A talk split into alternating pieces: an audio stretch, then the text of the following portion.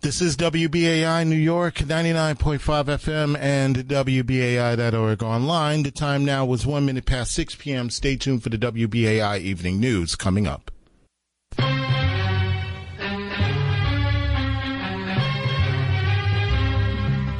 Good evening. The president holds out hope for peace as he predicts Russia will invade Ukraine within days.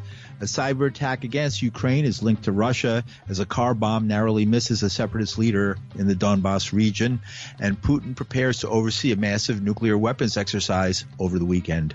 In New York, the mayor outlines plans to remove unhoused people from the subway system, and California announces a novel anti-gun program modeled on the Texas anti-abortion law.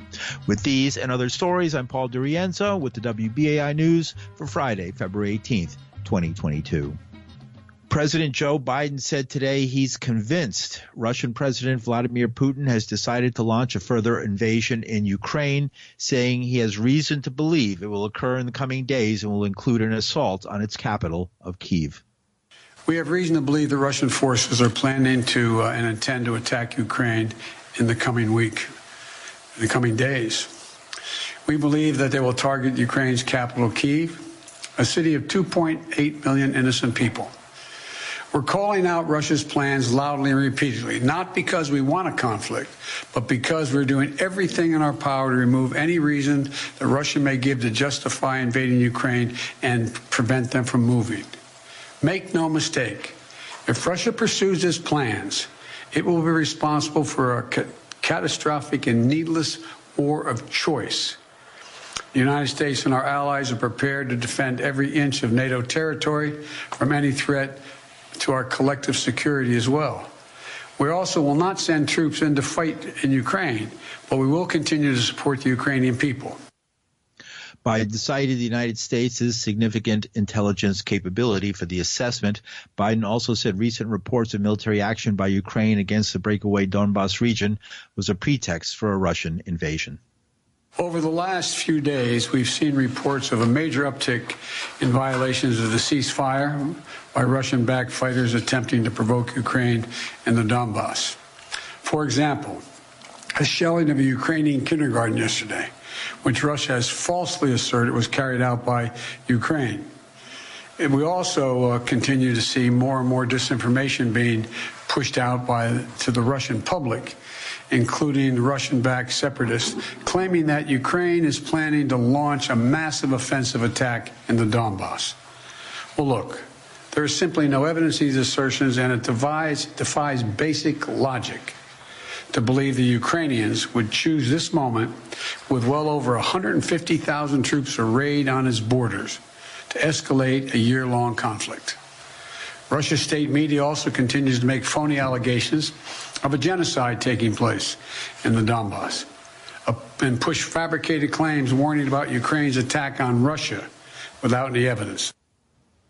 Meanwhile, the Russian military announced today massive drills of its strategic nuclear forces. The Russian Defense Ministry said that President Putin will personally oversee Saturday's exercise, which will involve multiple practice launches of intercontinental ballistic missiles and cruise missiles. The maneuvers planned for Saturday pointedly involve the Black Sea Fleet. The fleet is based on the Crimean Peninsula, which Russia annexed from Ukraine in 2014.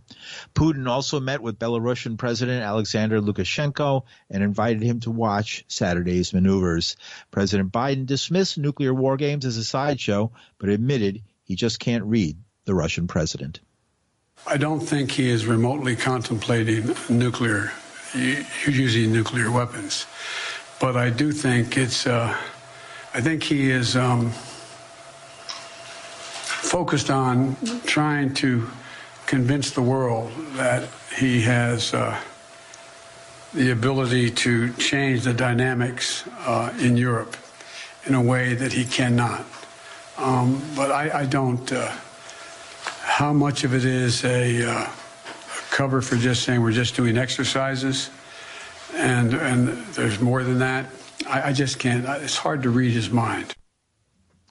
Both countries hold about a thousand nuclear warheads each, more than enough to destroy most life on Earth, soon uh, down from a Cold War high of more than 30,000 weapons that were once held. As the world holds its breath, the parties involved in the crisis have said an agreement is not off the table. Secretary of State Antony Blinken and Russian Foreign Minister Sergei Lavrov agreed to meet next week, and Defense Secretary Lloyd Austin called for de-escalation. President Biden agreed a peaceful resolution is still possible. It is not too late to de-escalate and return to the negotiating table. Last night, Russia agreed that Secretary of State Blinken and Foreign Minister Lavrov should meet on, uh, on February 24th. February 24th in Europe. But if Russia takes military action before that date, we'll be clear that they have slammed the door shut on diplomacy. They will have, they will have chosen war, and they will pay a steep price for doing so, not only from the sanctions that we and our allies will impose on Russia but the more outrage the rest of the world will visit upon them. Biden reiterated his threat of massive economic and diplomatic sanctions against Russia if it does invade and pressed Putin to rethink his course of action. Nevertheless, while Russia announced this week it is pulling back forces from Ukraine's border, U.S. officials say they see no sign of a pullback. Meanwhile, at a Warsaw press conference today, Secretary of Defense Lloyd Austin said in the event of a Russian invasion, Ukrainians and others could flow across Poland's border. Speaking with the Polish defense minister, Austin added the United States is ready to defend its easternmost allies. The deployment of thousands of Russian forces in Belarus, in addition to the thousands surrounding Ukraine to the east and south, put some of those forces within 200 miles of the Polish border. If Russia further invades Ukraine, Poland could see tens of thousands of displaced Ukrainians and others flowing across its border trying to save themselves and their families from the scourge of war. To be clear, as I said yesterday in Brussels, there is still time and space for diplomacy. The United States, the United States, in lockstep with our allies and partners, including Poland, has offered Mr. Putin a path away from crisis and towards greater security. Whatever path he chooses, the United States and our allies and our partners will be ready. And that's Defense uh, Secretary of Defense Lloyd Austin. The U.S. official was in Warsaw to uh, ink a deal that would send up to 100 M1 Abrams high tech American made tanks to the Eastern European country. The Kremlin has repeatedly claimed it doesn't want to invade Ukraine, but Western powers have raised the alarm over a possible war as the self-proclaimed Eastern Ukrainian Republic, Donetsk, has announced mass civilian evacuations into Russia. And in related news, a car exploded at the parking lot near government headquarters in downtown Donetsk in the uh, eastern region of Ukraine today. The car reportedly belonged to the People's Militia Chief Denis Sinenkov of the self-proclaimed People's Republic of Donetsk. No one was injured by the explosion. Earlier in the day, DPR leader Denis Pushilin told civilians to evacuate to Russia to avoid getting caught in the crossfire in case of possible attack by Ukrainian forces. Kiev and the self-proclaimed Donetsk and Lugansk People's Republics have accused each other of ceasefire violations and shelling in recent days. The U.S. and other Western countries have expressed fears Russia could stage a false flag attack to justify invading Ukraine amid reports Moscow has massed around 150,000 troops near Ukraine's borders. And in more news about the gathering war clouds, the United States and the United Kingdom said today that Russian military hackers were behind a spate of distributed denial of service known as DDoS attacks that briefly knocked Ukrainian banking and government websites offline. U.S. Deputy National Security Advisor Anne Newberg, Neuberger told journalists at the White House today that Washington was seeking to hold Russia to account for its aggressive moves in cyberspace that Russia was responsible for the distributed denial of service attacks that occurred earlier this week.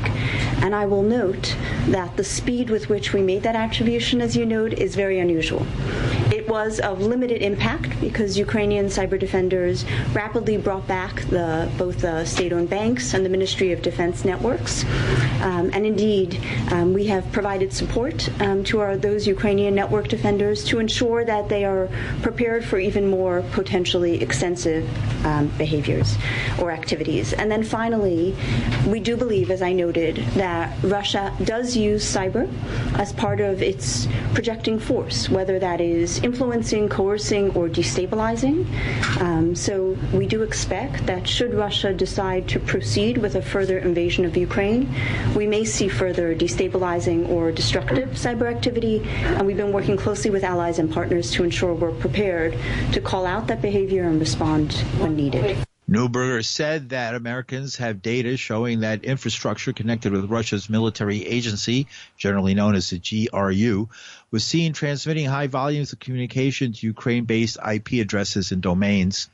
In a simultaneous announcement, British, uh, British officials said the GRU was almost certainly involved in the denial of service attacks, which works by flooding targeted websites with a fire hose of data. Russia has denied any role in the attacks, which inflicted relatively limited disruption yet on Tuesday. Pardon. Neuberger warned an invasion might lead to cyber disruptions throughout the world, but she assured the media the United States, its allies, and private businesses are ready.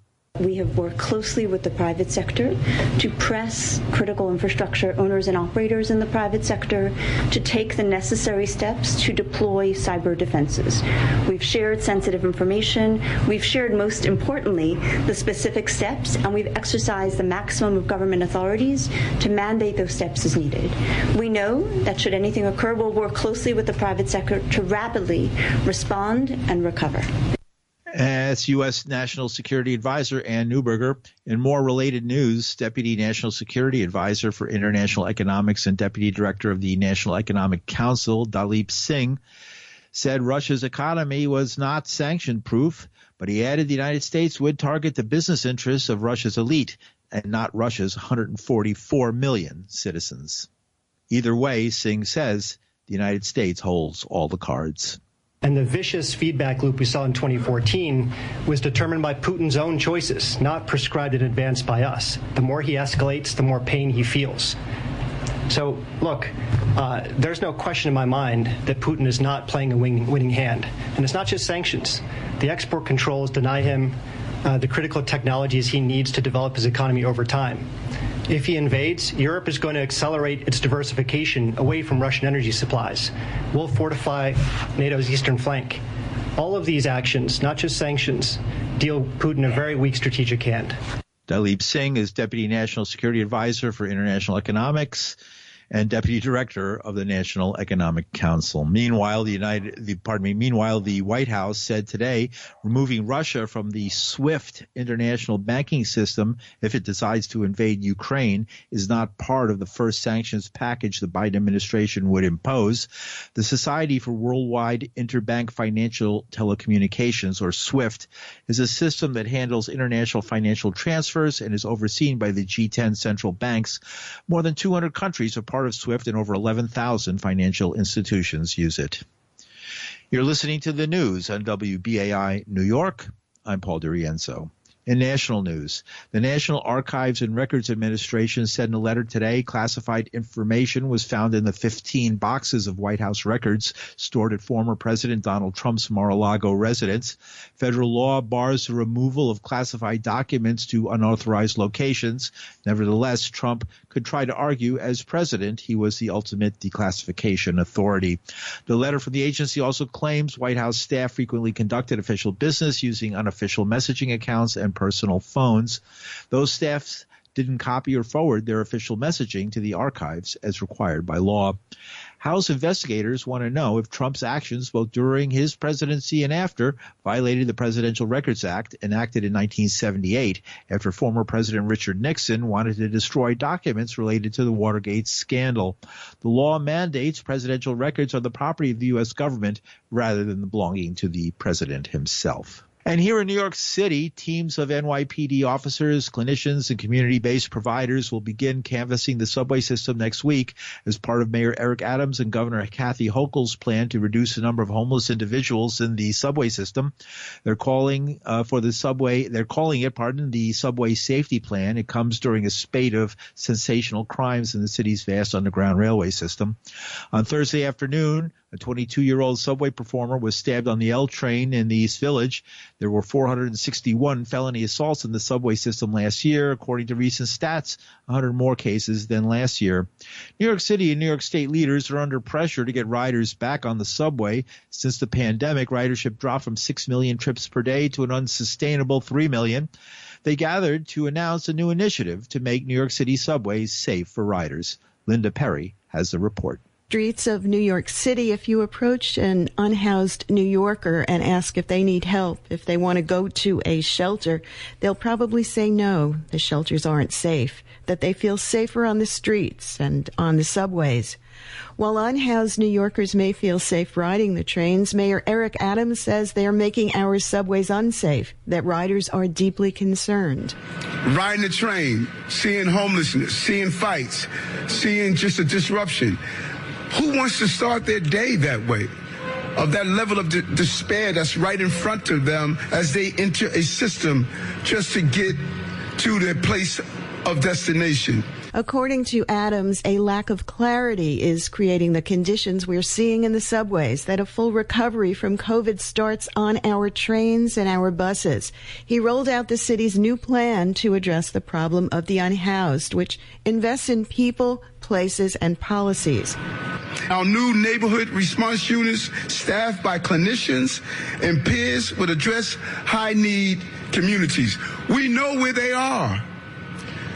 There's one case where women ha- has been living under a stairway in this system for months. It's just not acceptable. Not under my administration. That is that is not dignity. That is disgusting. And that's not who we are as a city. Adams says starting next week, New Yorkers will see the teams in action. New York City's incoming health commissioner is Dr. Ashwin Vasan. This is the start of a long term process. We're putting a stake in the ground for the future. This is about proactively reaching out to support our brothers, our sisters, our friends, and our neighbors, our fellow New Yorkers, members of my family. I have had and have lost loved ones to the effects of severe mental illness and substance use issues. And this work is deeply personal and meaningful to me. And I'm sure many, if not all of you, know someone, someone struggling with unmet mental health needs, sometimes severe and disabling, that risks descent into crisis, but for care, support, and connection. Dr. Vasan says we must elevate the humanity of those experiencing mental illness by meeting them where they are with the services they need, addressing the challenges they face at the time they need it. He says their first step will be to invest in more outreach, to increase contact and access points for people experiencing mental health problems and the lack of housing. We will accomplish what New Yorkers deserve, and that is a safe, ride on our subway system at the same time recognizing the very real humanitarian crisis that has been unfolding before our eyes for far too long. Individuals who deserve better as well. New York State Governor Kathy Hochul is cementing her partnership with New York City. She says while the infection rate in New York is 2.5%, subway ridership is 3 million instead of the pre-pandemic 6 million riders. She says for New Yorkers to go back to their offices, they need to feel safe riding the transit system. She's offering help and incentives incentives to the city and to the hospital and psychiatric healthcare systems. This includes annual investments, 27.5 million to increase funding for inpatient psychiatric beds, 9 million to recruit psychiatrists and psychiatric nurse practitioners, as well as student loan forgiveness to attract medical workers, and 12.5 million for 500 additional supportive housing beds to house people experiencing homelessness in their communities. There are many rivers that feed the sea of homelessness, and we have to dam every river if we're going to address this issue. But under what circumstances will New Yorkers be forcibly removed from the subway? If they are extremely dangerous to themselves, if they're dangerous to others, if they clearly cannot take care of themselves, if they are violating uh, the rules of the system and they're not correcting those violations, uh, we are going to use the power of ejecting them from the system. And what about jumping the turnstile? He says that's a big mistake not to enforce fare evasion. It sends the wrong message that someone is not going to pay their fare, and it just it does not create the environment that we need. At his news conference, Mayor Eric Adams holds up a flyer and says there are rules. No sleeping on the train, no more smoking, no barbecue on the train. Those days are over. Ride and get off at your destination. Adams says this is not about arresting people, it's about arresting a problem. Linda Perry, WBAI News, New York. Thanks, Linda. Not everybody is happy with the mayor's plans. The deputy executive director for policy at Coalition for the Homeless is Shelley Nortz. She said in a statement, it is sickening to hear Mayor Adams liken unsheltered homeless people to a cancer. They are human beings. The mayor's own police department recently noted that those who shelter in the transit system are there because they believe they have no safer alternatives. Criminalizing homelessness and mental illness is not the answer. And in more news from our neighbor to the north, police pushed into crowds of demonstrators to clear them from the streets of downtown Ottawa today, arresting 70 and hauling away vehicles that have been blocking the core of the capital for more than three weeks in a protest against pandemic restrictions.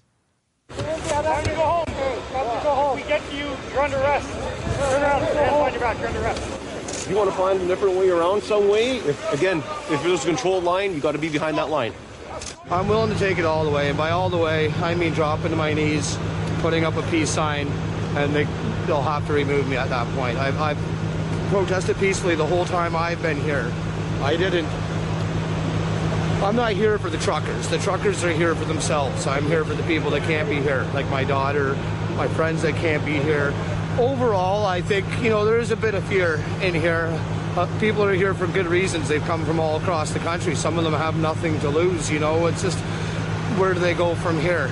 And that, that's the sad thing is they think that they could end it here, but they, they won't. These people have lost everything, some of them.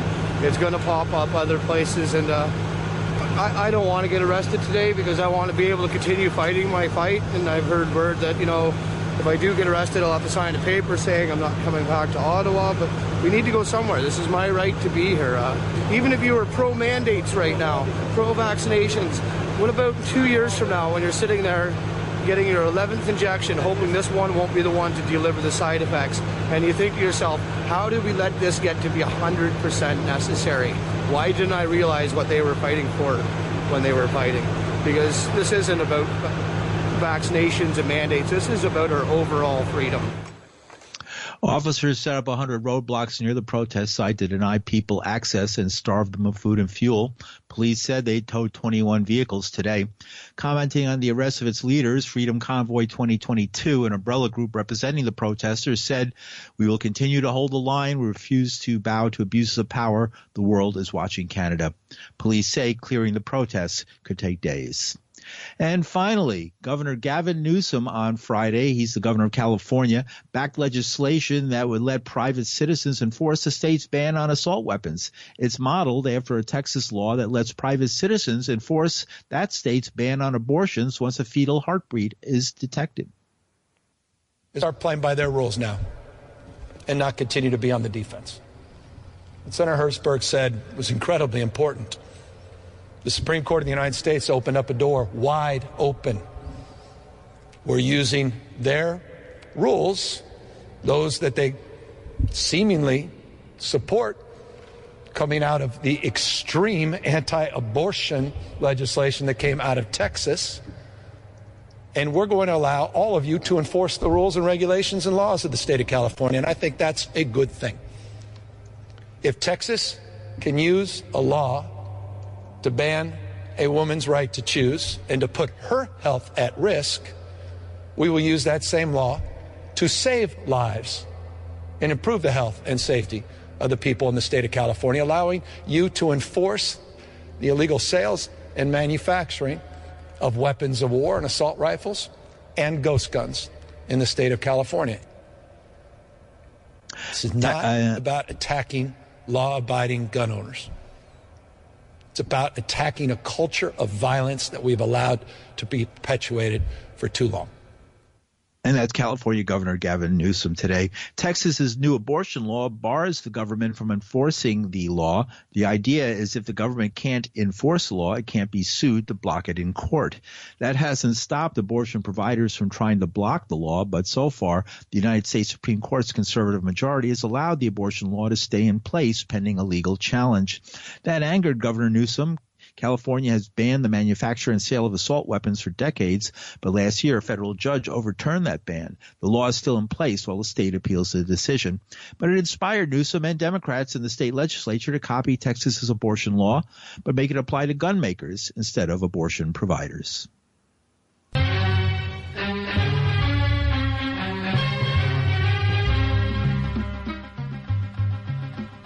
And that's some of the news for Friday, February 18th, 2022. The news is produced with Linda Perry. Our engineer is Richie Johnson. From New York City, I'm Paul DiRienzo. Have a great weekend and thanks for listening.